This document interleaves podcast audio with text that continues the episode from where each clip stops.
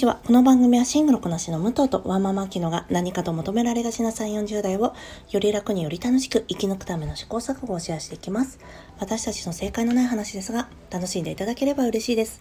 毎朝6時に配信しております。今日は木曜日なので武藤の一人会を行っていきます。どうぞよろしくお願いします。えー、冒頭告知があるんですが、金曜日、明日ですね、21時から SATC について語り合う会っていうのをえー、ツイッターのスペースにて行います。お相手は先日ご紹介しました、ポッドキャスト、うっかりいい話のパーソナリティのあやさんです。ご縁があってね、あの、ご一緒させていただくこととなりました。ちなみに、スペースっていうのはインスタライブみたいな感じです。前半は SATC の話をして、後半は SATC の新章である And Just Like That のお話をしたいと思います。あの前半後半ってボリュームがね、なんて言うんですかね、えー同じぐらいっていうわけではないんですが、And Just Like That のネタバレをあんまり聞きたくないよって方は、えー、後半またお声掛けしますので、また見られたら聞かれてみてください。あの、何にもなければ、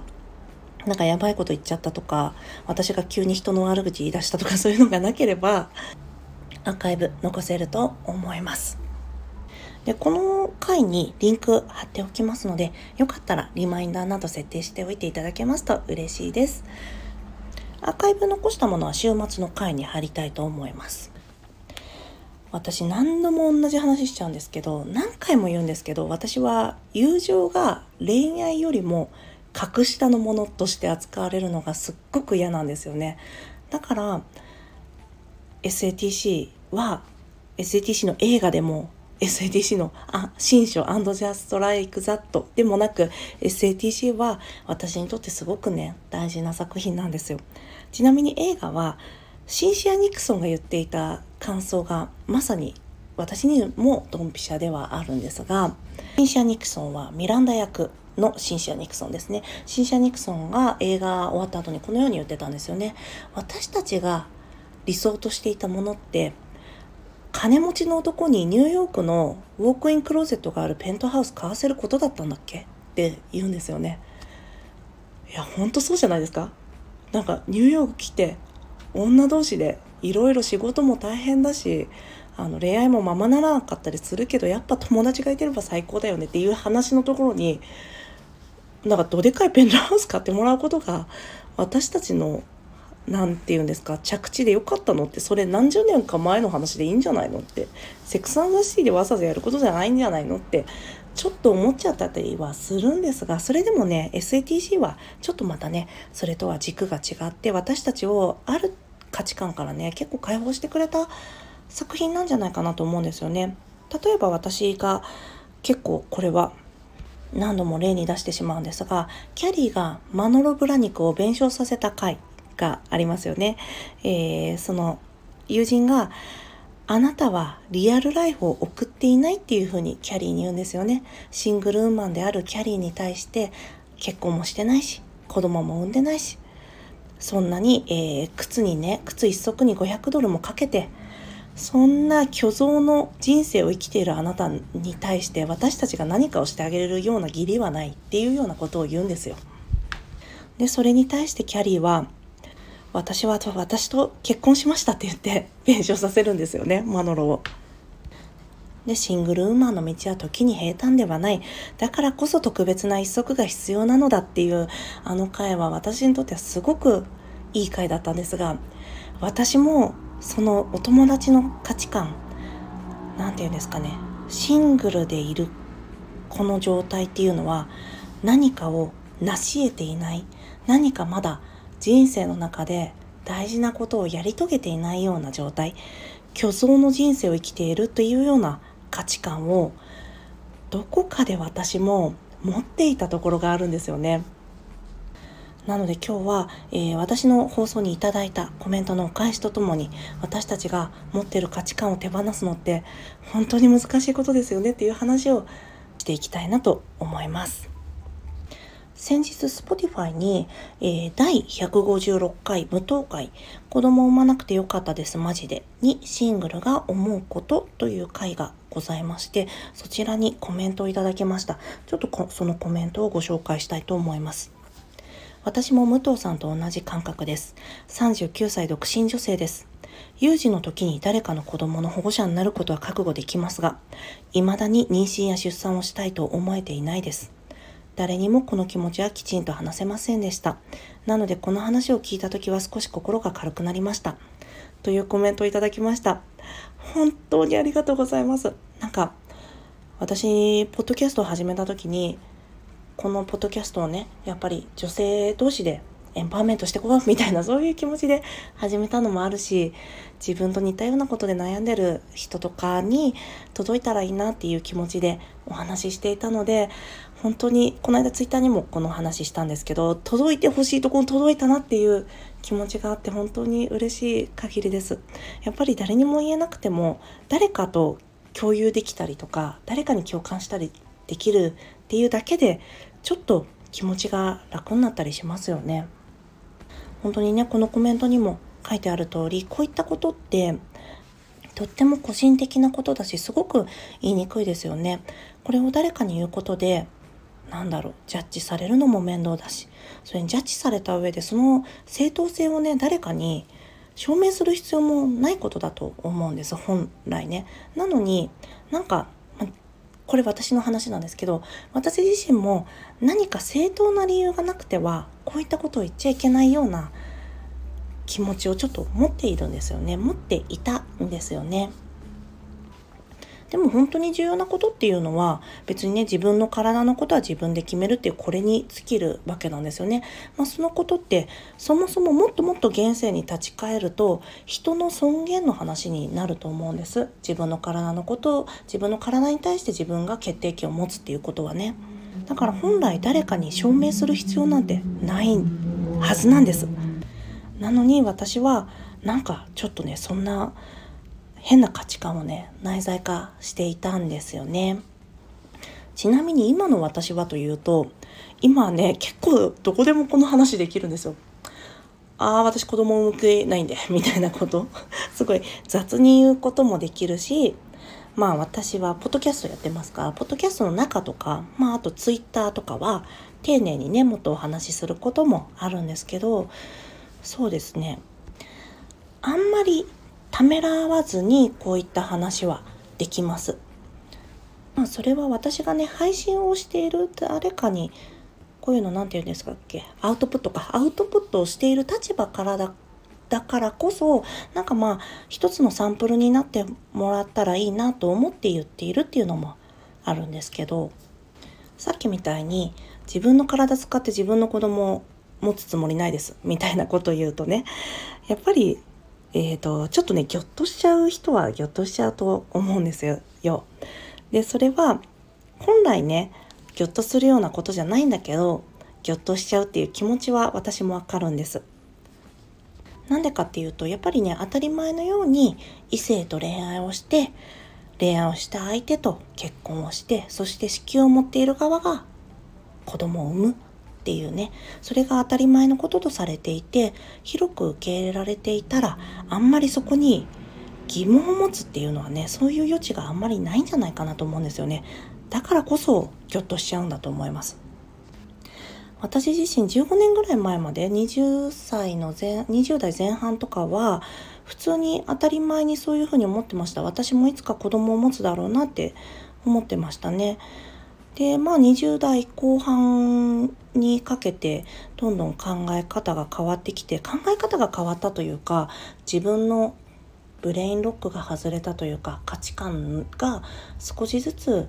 なんだろうな自分が得てきた知識によって変容してきたのかなと思うんですがまあ産まないっていうふうに思えるようになったんですよね。なんだけど5年くらい前まで産まないことにちょっと罪悪感あったんですよ。この罪悪感は前にもちょっとお話ししたんですけど社会であったりとかこれからできる自分のパートナーになるかもしれない人とかには全然ないんです。だってそんな社会にね私の体のこと決められる権利ないしねパートナーだって私の体のこと決める権利もちろんないんですよ。なんだけど私は母に対してなんだかすっごい罪悪感あったんですよね。自分の体で子供を産む気はないっていうことが。なのでやっぱりね自分自身もそういう価値観に固執してる手放せてないなって思ってました。でそもそも子供を持たない理由って多岐にわたると思います。経済的だなことだったり身体的心情的環境的それぞれになんか叶わない理由があったり選ばない理由があったりすると思うんですよね。なんだけど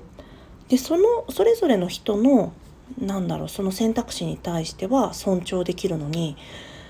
自分に対しては少しねこれは誰かを責めたりとかじゃなくて自分が自分に対して思ってたことなんですけどちょっとわがままなんじゃないのって思ってたんです。だって私特に子供を産まない理由なんかないんですよ。別にね。健康だし。まあその時本当に産めない理由がもしかしたら私が気づいてないだけであったかもしれないけど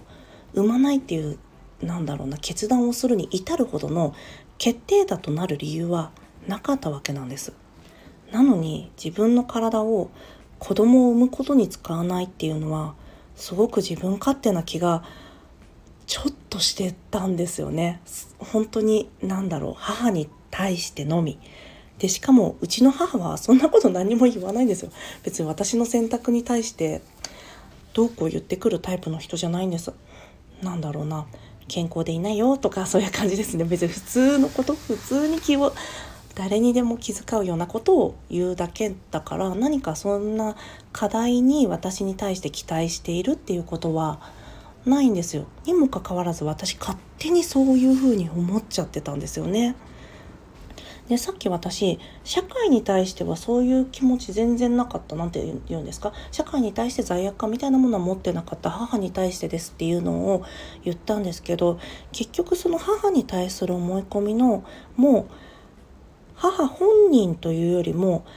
社会でこうあるべきとされている母と娘っていうそういうフレームに私がちょっととらわれていたんじゃないかなっていうふうに思っています。やっぱり出産には多大なリスクが伴うじゃないですか。それにもかかわらずであったりあと日本の結婚という制度の中では一方の性しかその仕事を何て言うんですか子宮を持ってる人しかその仕事を全うできないにもかかわらず誰でもやってることとかありふれたことみたいになっているそうされているで私はその昔からみんながやってるんだから我慢しろみたいなことにいちいち反発するね面倒面倒な子なんですよ。にもかかわらずなんかそれを受け取っちゃってたんです。なんか自分でねわがままだって思うぐらい健康で特に理由がない女性は子供産んだ方がいいみたいにねしかもそれは母親のため母親のためともまた違うんですけど理想的な母と娘の虚像にとらわれて私は産んだ方がいいんじゃないかっていうふうになんか思ってたんです。しかもうすらぼんやり別に母親からさ何か言われたわけでもないのに。ほんとぼんやりしてますよね。それぐらい何て言うんですか自分に染みついた価値観ってぼんやりした感じで持っているなって思ったんですよね。でそれぐらいぼんやりしたものにもかかわらずなんでか強固だったりするからなんか手強いですよね。で私がまあこういう発信をしていることの理由の一つに例えば昔の私の半径5メートル以内に今の私みたいに自分の体で子供は産まないっていうね選択をしている人が少しちらちらと複数人いたらもっと早くこの価値観この産まねばならぬみたいな価値観を捨てることができたんじゃないかなって思うんですよね。で例えば他の理由であったらもうちょっと私もじゃあしょうがないって諦められたと思うんですけどなんか自分の体で産まないって一番わがままみたいな感覚があったんですよね。でなんだろうもしね今聞いてくださってる方が何だろうなもしそういうふうに罪悪感みたいなものがあったら全然わがままじゃないですよっていうのを言いたいなと思ったんです。ででここでねあの4月に放送された4月だったかな「100分でフェミニズム」で上間陽子さんがおっしゃってた話をちょっと引用したいんですが体を使って起こることは甘く見ない方がいいっていうふうにその時おっしゃってたんですね。これは上間さんが、えー、売春をすることを余儀なくされた沖縄の女性をケアする上で、まあ、おっしゃっていたそういった文脈でおっしゃっていたことなんですけどこれってその時私は全何て言うんですかね全く出産っていうね全く別のことではあるんですが私にもすごく響いたんですよね。自分の体を使ってね起こること。やっぱりまあ前の回でも言いましたけど出産は不可逆なものだし勢いとか流れとかそういったことでやっちゃえる人は別になんかそれを責めたいとかそういったことじゃないんですけどなんか周りにね勢いが大事だよとか流れが大事だよみたいなこと言われても別にそこでおじけづいたっていいと思いますよっていうのを言いたかったんですよね。何ですかね？伝わりますかね？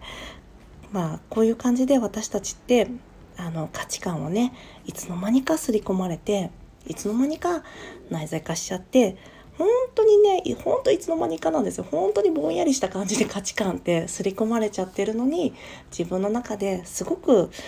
なんか疑うことすらしない当たり前のことになっちゃっているなっていうふうに思っ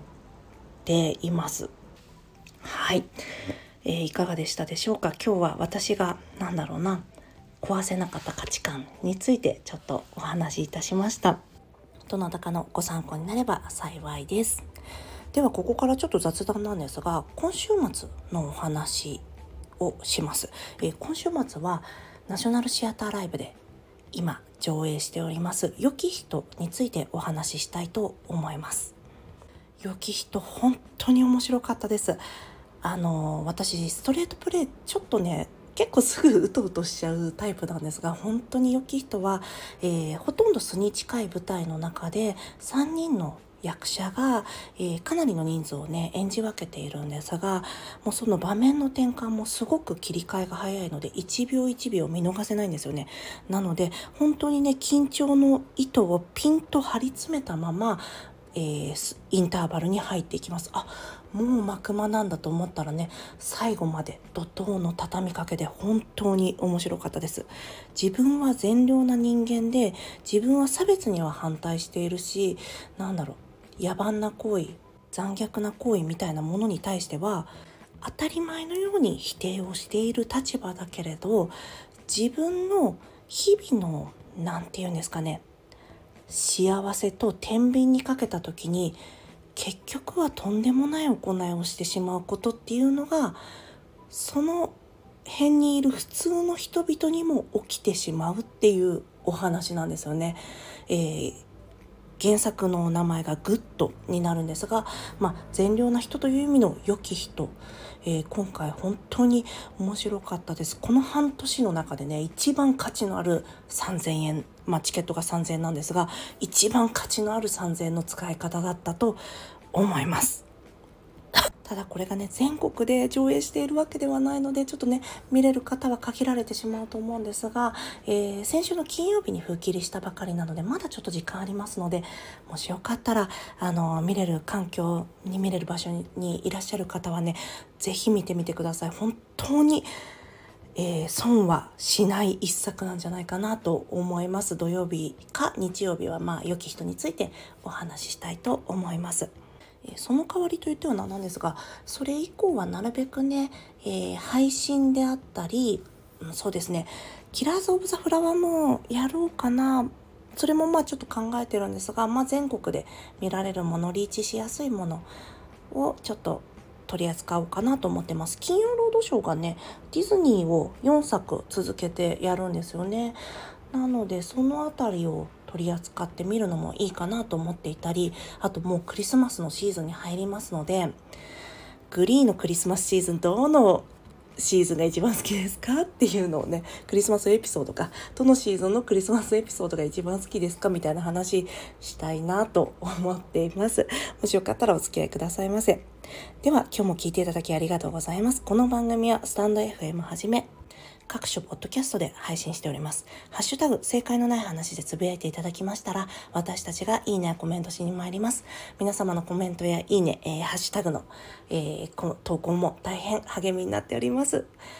ぜひお待ちしております。明日はあきちゃんの一人会です。どうぞお楽しみください。ではまた次回失礼いたします。